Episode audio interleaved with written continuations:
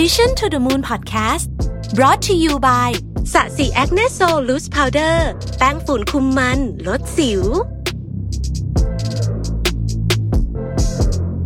สวัสดีครับ ยินดีต้อนรับเข้าสู่ Mission to the Moon Podcast นะครับคุณอยู่กับรวิศ หาญอุตสาหะครับ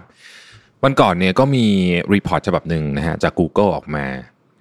จาก Think with Google นะครับที่ชื่อว่า The Journey Reshape นะครับสามารถไปดาวน์โหลดกันได้นะฮะเป็น report ความยาว 39 หน้านะครับ พูดถึงเรื่องว่าหลังจากโควิดเนี่ยหรือว่าพฤติกรรมช่วงโควิดเนี่ยมันเปลี่ยน path to purchase เป็นไปเป็นยังไงบ้างนะคือการตัดสินใจซื้อของลูกค้าเนี่ยเปลี่ยนเป็นไปยังไงบ้างนะครับ แล้วก็เราควรจะทำยังไงดีนะฮะเเขาบอกว่าสิ่งที่กูก็พยายามจะ จะวิเคราะห์มาใน report ตัวนี้เนี่ยคืออะไรเกิดขึ้นแล้วมันจะหายไปหมายถึงว่ามันจะมีมีพฤติกรรมบางอย่างที่เกิดขึ้นช่วงนี้ แต่เดี๋ยวหายไปนะฮะกับอะไรบางอย่างที่มันจะอยู่ต่อนะครับเขาก็จะมีวิธีวัดของเขานู่นนี่อะไรต่างๆนานะฮะมันมีรูปหนึ่งที่ผมคิดว่าน่าสนใจนะครับ ก็คือภาพที่ Google เขาบอกว่า เอ่อ journey เนี่ยมันไม่มันไม่ linear แล้วมันไม่ได้แบบ 1 2 3 4อะแต่มันจะเป็นแบบวนไปวนมานะฮะแล้วก็จะผ่านกระบวนการต่างๆ เช่น อาจจะไปเจอเรื่องนี้ปุ๊บแล้วก็ได้ทดลองนะฮะได้ลอง evaluate ดูนะครับแล้วก็เออไปเจอ trigger บางอย่างแล้ววนกลับมาซื้ออะไรอย่างเงี้ยนะฮะซึ่งมันจะไม่ใช่แบบตรงๆแบบหนึ่งเจอหนึ่งเจอสองไปสามแล้วซื้ออะไรอย่างเงี้ยอีกแล้วนะครับทีนี้เขาก็ทำใน 3 sector ใหญ่ๆนะครับก็คือretail ท่องเที่ยวแล้วก็ Finance นะครับ Finance นี่รวมพวกประกงประกันอะไรพวกนี้หมดเลยนะครับผม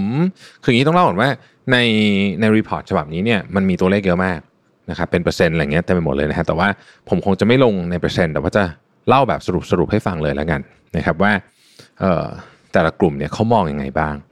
นะครับเริ่มต้นที่กลุ่ม retail ก่อนนะครับกลุ่ม retail เนี่ยก็มีสองกลุ่มนะฮะ กลุ่มแรกเนี่ยเป็นพวก เรียกว่าเป็น consumer goods ก็ได้นะครับ พวกอาหารเครื่องดื่มนะฮะเครื่องใช้ในบ้านนะครับ personal care นะฮะเครื่องสำอางครีมอะไรพวกเนี้ยนะอยู่ในกลุ่มแรกนะครับ CPG นะฮะกลุ่ม 2 คือ non CPG อย่างเช่นเเสื้อผ้ารองเท้านะ accessory ของแต่งบ้านนะครับต้นไม้นะฮะเฟอร์นิเจอร์อะไรพวกนี้เเครื่องใช้ไฟฟ้าก็อยู่กลุ่ม non CPG ด้วยนะครับ ในในช่วงโควิดเนี่ยคำถามก็คือว่ามันมีความเปลี่ยนแปลงในเชิงของการหาข้อมูลเยอะไหมเทียบกับช่วงทั่วๆไปอะไรเงี้ยนะฮะคือเขาบอกว่าแม้ว่าออยอดขายบางอย่างมันอาจจะลดลงนะแล้วก็คนที่ไปเดินที่ร้านก็จะลดลงเพราะว่าร้านมันปิดนะฮะแต่ว่าตัวของการใช้คำว่าการการ search หรือว่าการ touch point นะครับของลูกค้าเนี่ยไม่ได้ต่างกันเยอะมากนะฮะทั้ง CPG แล้วก็พอพูดรวมๆเลยนะฮะเอ่อ search engine มาที่1นะครับออนไลน์วิดีโอที่2 social media แล้วก็ site app เนี่ยที่3นะครับตัวร้านคือที่ 4 แล้วก็ TV ad เนี่ยมาที่5นะครับ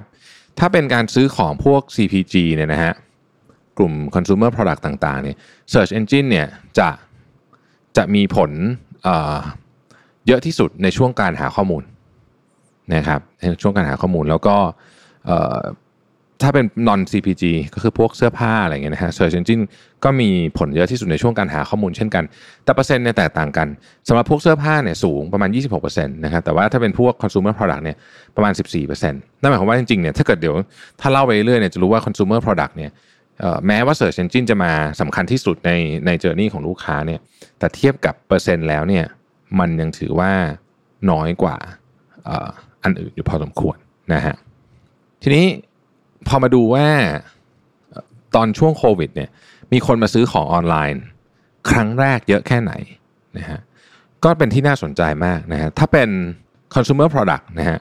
21%เป็น first time user เลย ก็คือไม่เคยซื้อออนไลน์มาก่อนนี่เป็นครั้งแรก ถ้าเป็น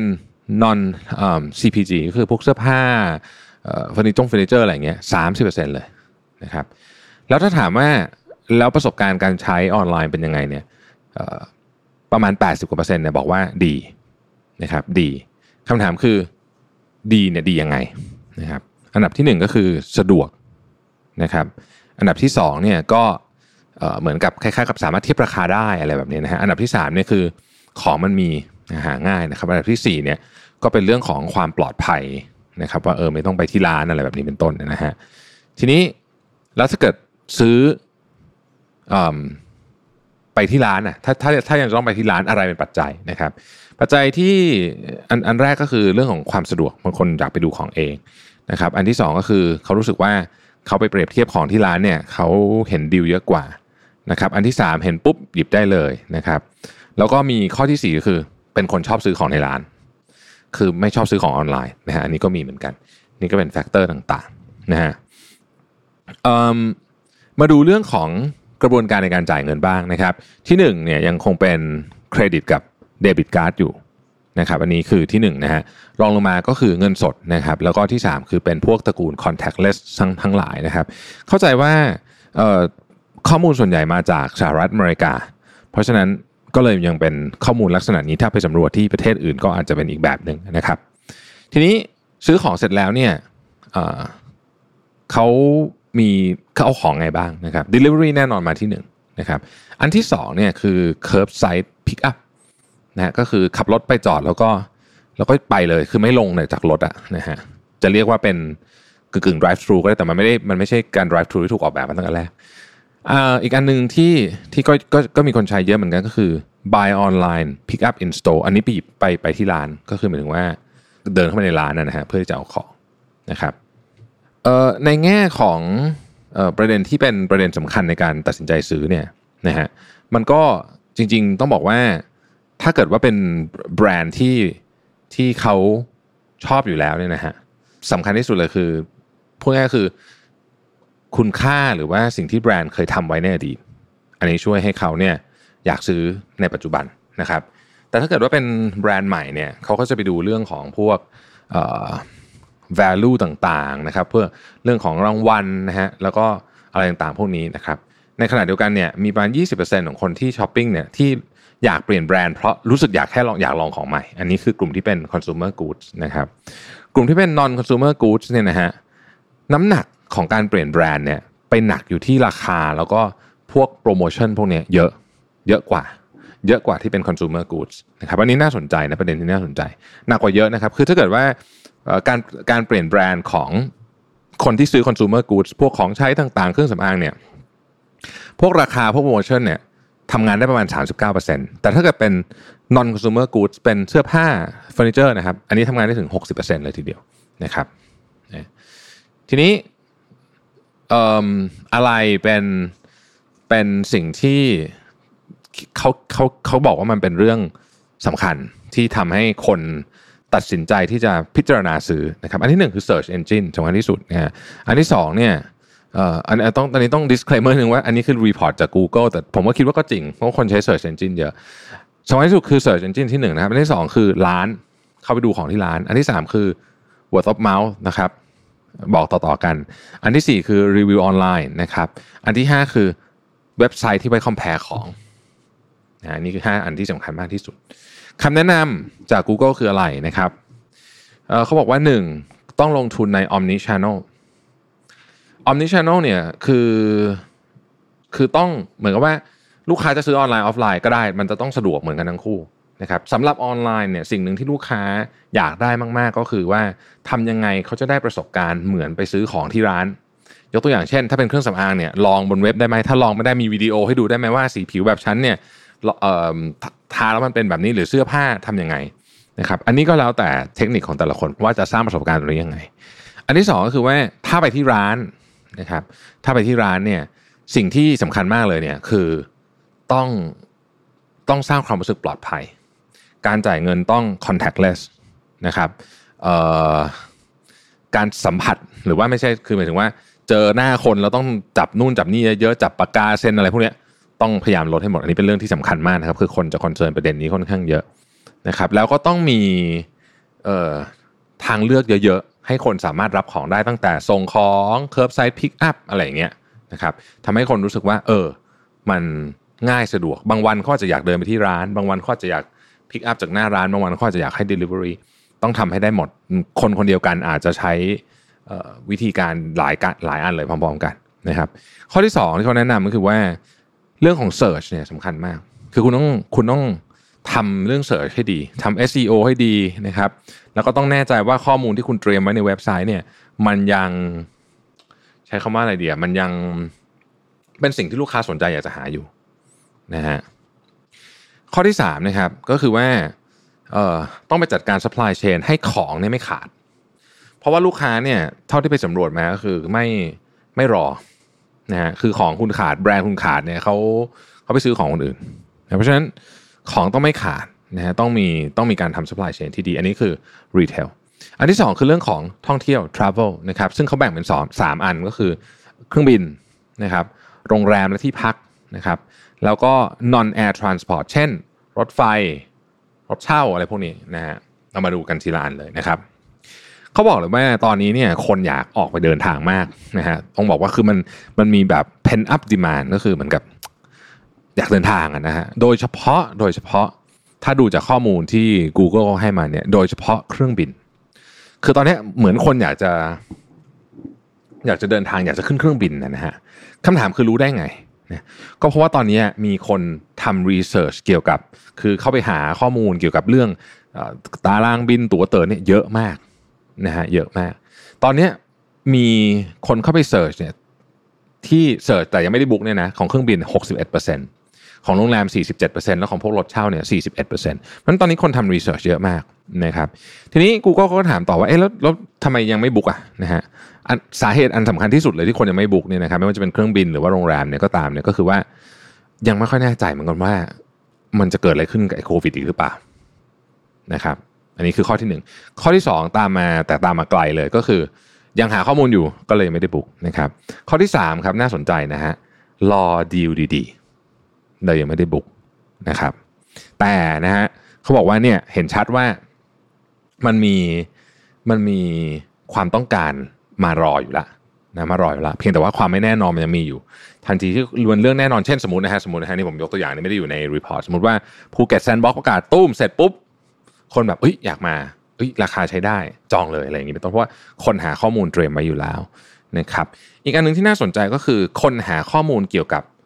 ประกัน travel insurance ประกันการเดินทางเยอะมากๆนะฮะเยอะมากๆเอ่อก็แน่นอนนะฮะคนก็ชุกเรื่องของความปลอดภัยเรื่องในตอนนี้เป็นที่กังวลอย่างมาก เพราะฉะนั้นประกันจึงเป็นประเด็นอีกประเด็นหนึ่งที่สำคัญเช่นกันนะครับ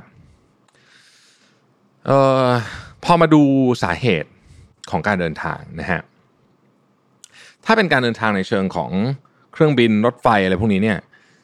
สาเหตุสำคัญเลยเนี่ยที่ตอนนี้คนอยากเดินทางคือคนอยากไปเจอเพื่อน เจอเจอเพื่อนเจอฝูงเจอครอบครัวนะครับอันนี้เป็นสาเหตุสำคัญ แต่ว่าพอไปเจาะดูถ้าเป็นประเด็นของเรื่องโรงแรมเนี่ยนะฮะถ้าเป็นเหมือนถึงว่าประเด็นของการเลือกโรงแรมเนี่ยนะฮะคนก็จะดูที่เอออยากให้รางวัลตัวเอง อยากไปพักผ่อนอะไรอย่างนี้มากกว่าโรงแรมหรือบ้านพักหรือแบบ Airbnb ต่างๆนะพวกนี้ นะครับมาดูเครื่องไม้เครื่องมือที่ใช้กันบ้างนะครับแน่นอนฮะ Search Engine นี่มาอันดับหนึ่งอยู่แล้วโดยเฉพาะถ้าเป็นไอ้ Travel นี่ไม่ต้องห่วงเลยนะฮะ Search Engine นี่ก็คือสูงสุดนะครับตามมาด้วยออนไลน์วิดีโอโซเชียลมีเดียแอปนะฮะ word of mouth แล้วก็ comparison site นะฮะอันนี้คือท็อป 5 ในกรณีของเอ่อ travel เนี่ยเปรียบเทียบกับเมื่อกี้ที่เป็น retail เนี่ย search engine เนี่ยมีน้ำหนักมากกว่าเยอะเลยนะฮะยกตัวอย่างเช่นตอนที่กำลังจะ compare เอ่อเปรียบเทียบราคาเนี่ยนะครับ search engine เนี่ยมีน้ำหนักสูงถึง 46%สำหรับพวกเครื่องบินอะสายการบินนะครับ แล้วก็ 41%สำหรับโรงแรมและบ้านพัก แล้วก็ถ้าเป็นรถยนต์รถเช่ารถไฟเนี่ย 38%นะครับซึ่งเยอะเยอะกว่าพวกแบบแบรนด์เว็บไซต์เยอะกว่าอะไรเงี้ยเยอะมาก แล้วก็เยอะกว่า recommendation จากเพื่อนด้วยนะอันนี้น่าสนใจนะครับ คือเขาบอกแบรนด์เว็บไซต์แล้วพวกนี้ก็อยู่ที่ประมาณหลัก 10% 7%แต่ว่า Search Engine เนี่ย40 กว่านะครับเอาทีนี้ในช่วงของการมีโควิดเนี่ยคนที่เข้ามาซื้อออนไลน์เป็นครั้งแรกเป็นยังไงบ้างนะครับ เราจะเห็นน่าสนใจตัวเลขตรงนี้ว่า คนที่เข้ามาซื้อออนไลน์ในช่วงในช่วงแรกของเออขอขออภัยช่วงที่มีโควิดเนี่ยไม่ได้เยอะเท่าไหร่นะครับหมายถึงว่า first time user นะคนซื้อใหม่เนี่ยไม่เยอะ อย่างของเครื่องบินก็ 12%โรงแรม 13%เหตุผลที่มันไม่เยอะเพราะว่าคนใช้ออนไลน์เยอะอยู่แล้วว่างั้นเถอะนะครับคนใช้ออนไลน์เยอะอยู่แล้วนะฮะแล้วใช้ออนไลน์แล้วเขารู้สึกมี pain point อะไรไหมนะครับเอ่ออันดับที่หนึ่งเนี่ยก็คือ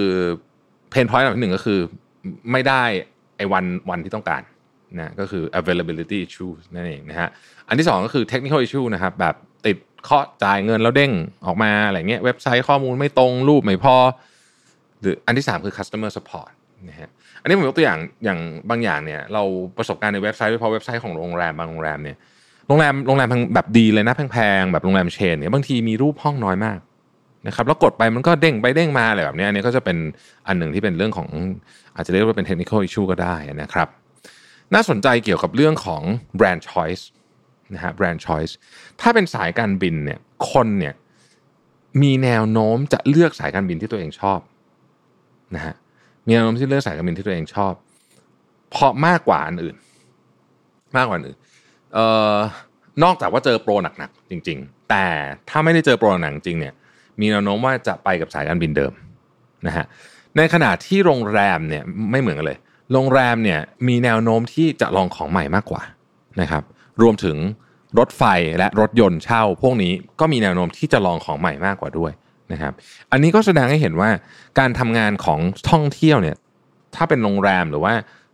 เครื่องบินเนี่ยมันทำงานไม่เหมือนกันนะสายการบินมันมันคนละคือความรู้สึกของคนมันไม่เหมือนกันนะครับเอ่ออะไรเป็นเป็นตัวสำคัญก็มี Search Engine Word of Mouth Comparison Site นะครับ ตัวเว็บไซต์ของ ของสายการบินและโรงแรมเองนะครับแล้วก็รีวิวของลูกค้านะครับเขาบอกว่าเรื่องของเว็บไซต์เนี่ยสำคัญมากนะคือต้องทำให้มันดีๆเลยสำหรับพวกนี้เพราะว่าลูกค้าเข้ามาใช้เยอะนะครับ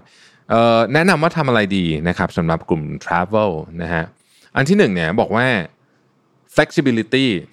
ต้องเยอะ เพราะคนไม่ค่อยแน่ใจตอนนี้นะครับแต่ในขณะเดียวกันต้องชัดเจนนะ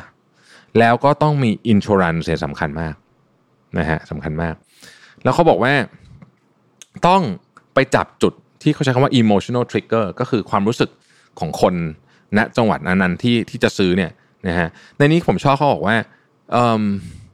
หลายคนคนจำนวนมากตอนนี้ต้องการ get away for as a treat um, as we emerge from long and difficult pandemic ก็คือโรคระบาดมันยาวนานแล้วก็แบบแบบแบบน่าเบื่อมันเหนื่อยอะไรเงี้ยคนต้องการแบบ พักผ่อนอะจริงๆ เพราะฉะนั้นอะไรที่ก็ตามที่มันเป็น emotional trigger เนี่ยมันทำให้คนซื้อได้ง่ายนะครับแล้วก็ตอนนี้เนี่ยแม้ว่าคนจะอยากเที่ยวแต่คนก็กังวลเรื่องเรื่องเงินเรื่องทองเหมือนกัน เพราะฉะนั้นถ้าเกิดว่าพวกมีพวกโปรโมชั่นราคาความคุ้มค่าพวกนี้เข้ามาด้วย อาจจะไม่ใช่เป็นเรื่องราคาอย่างเดียวนะอาจจะเป็นแบบซื้ออาจจะไม่ได้ต้องลดราคาแต่ว่าแถมนู่นแถมนี่เข้าไปเนี่ยนะฮะมันก็จะช่วยคนตัดสินใจง่ายขึ้นนะครับคำแนะนำเกี่ยวกับเรื่อง customer journey อันที่หนึ่งเนี่ยต้องต้อง ต้องทำเรื่อง search ให้ดีนะฮะไม่ว่าจะเป็นการเทียบราคาต่างๆนะพวกนี้ต้องทำให้ดีเพราะว่าอันนี้เป็นจุดแรกที่คนเข้าไป อันที่สองเขาบอกเน้นมากเลยสำหรับธุรกิจนี้เนี่ยนะฮะท่องเที่ยวเนี่ยตัวแบรนด์เว็บไซต์หรือว่าถ้าเกิดว่าเป็นแอปต่างๆเนี่ยนะฮะ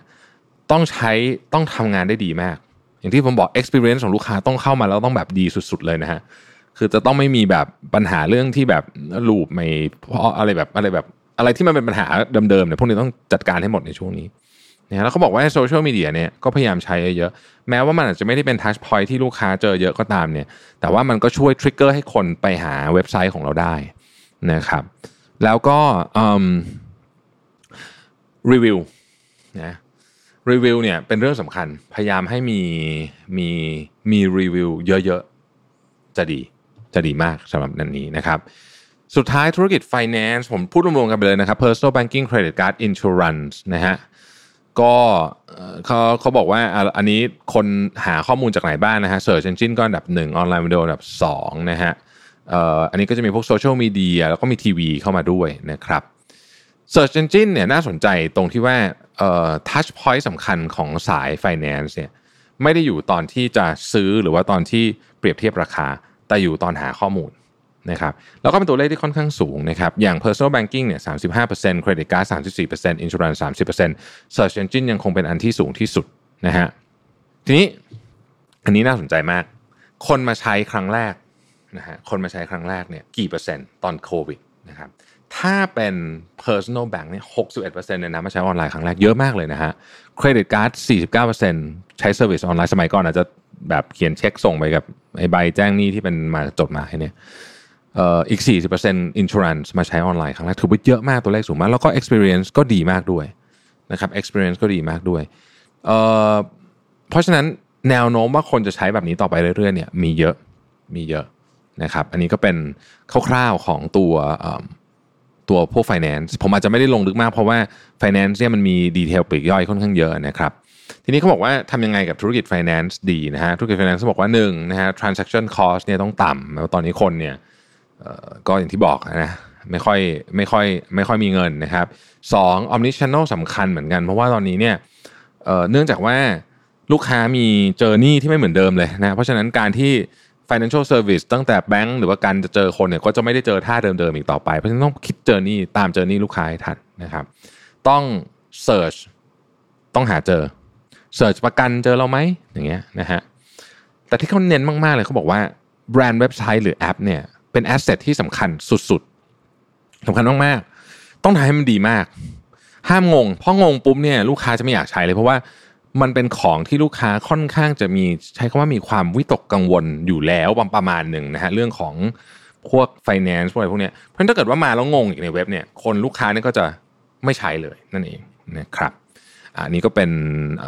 ข้อมูลนะฮะที่ที่ Google เขาทำมานะครับก็ถือเป็นข้อมูลที่ผมว่ามีประโยชน์นะครับใครที่อยู่ในธุรกิจนี้เนี่ย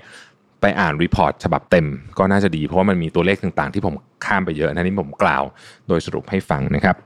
ก็หวังว่าจะเป็นข้อมูลที่ให้เราไปเตรียมตัวได้นะเพราะจริงๆแล้วเนี่ยตอนนี้เนี่ย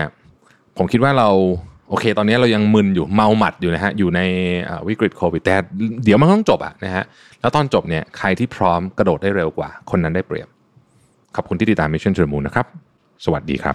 Mission to the Moon Podcast Presented by สะสีแอคเนสโซลแป้งฝุ่นคุมมันลดสิว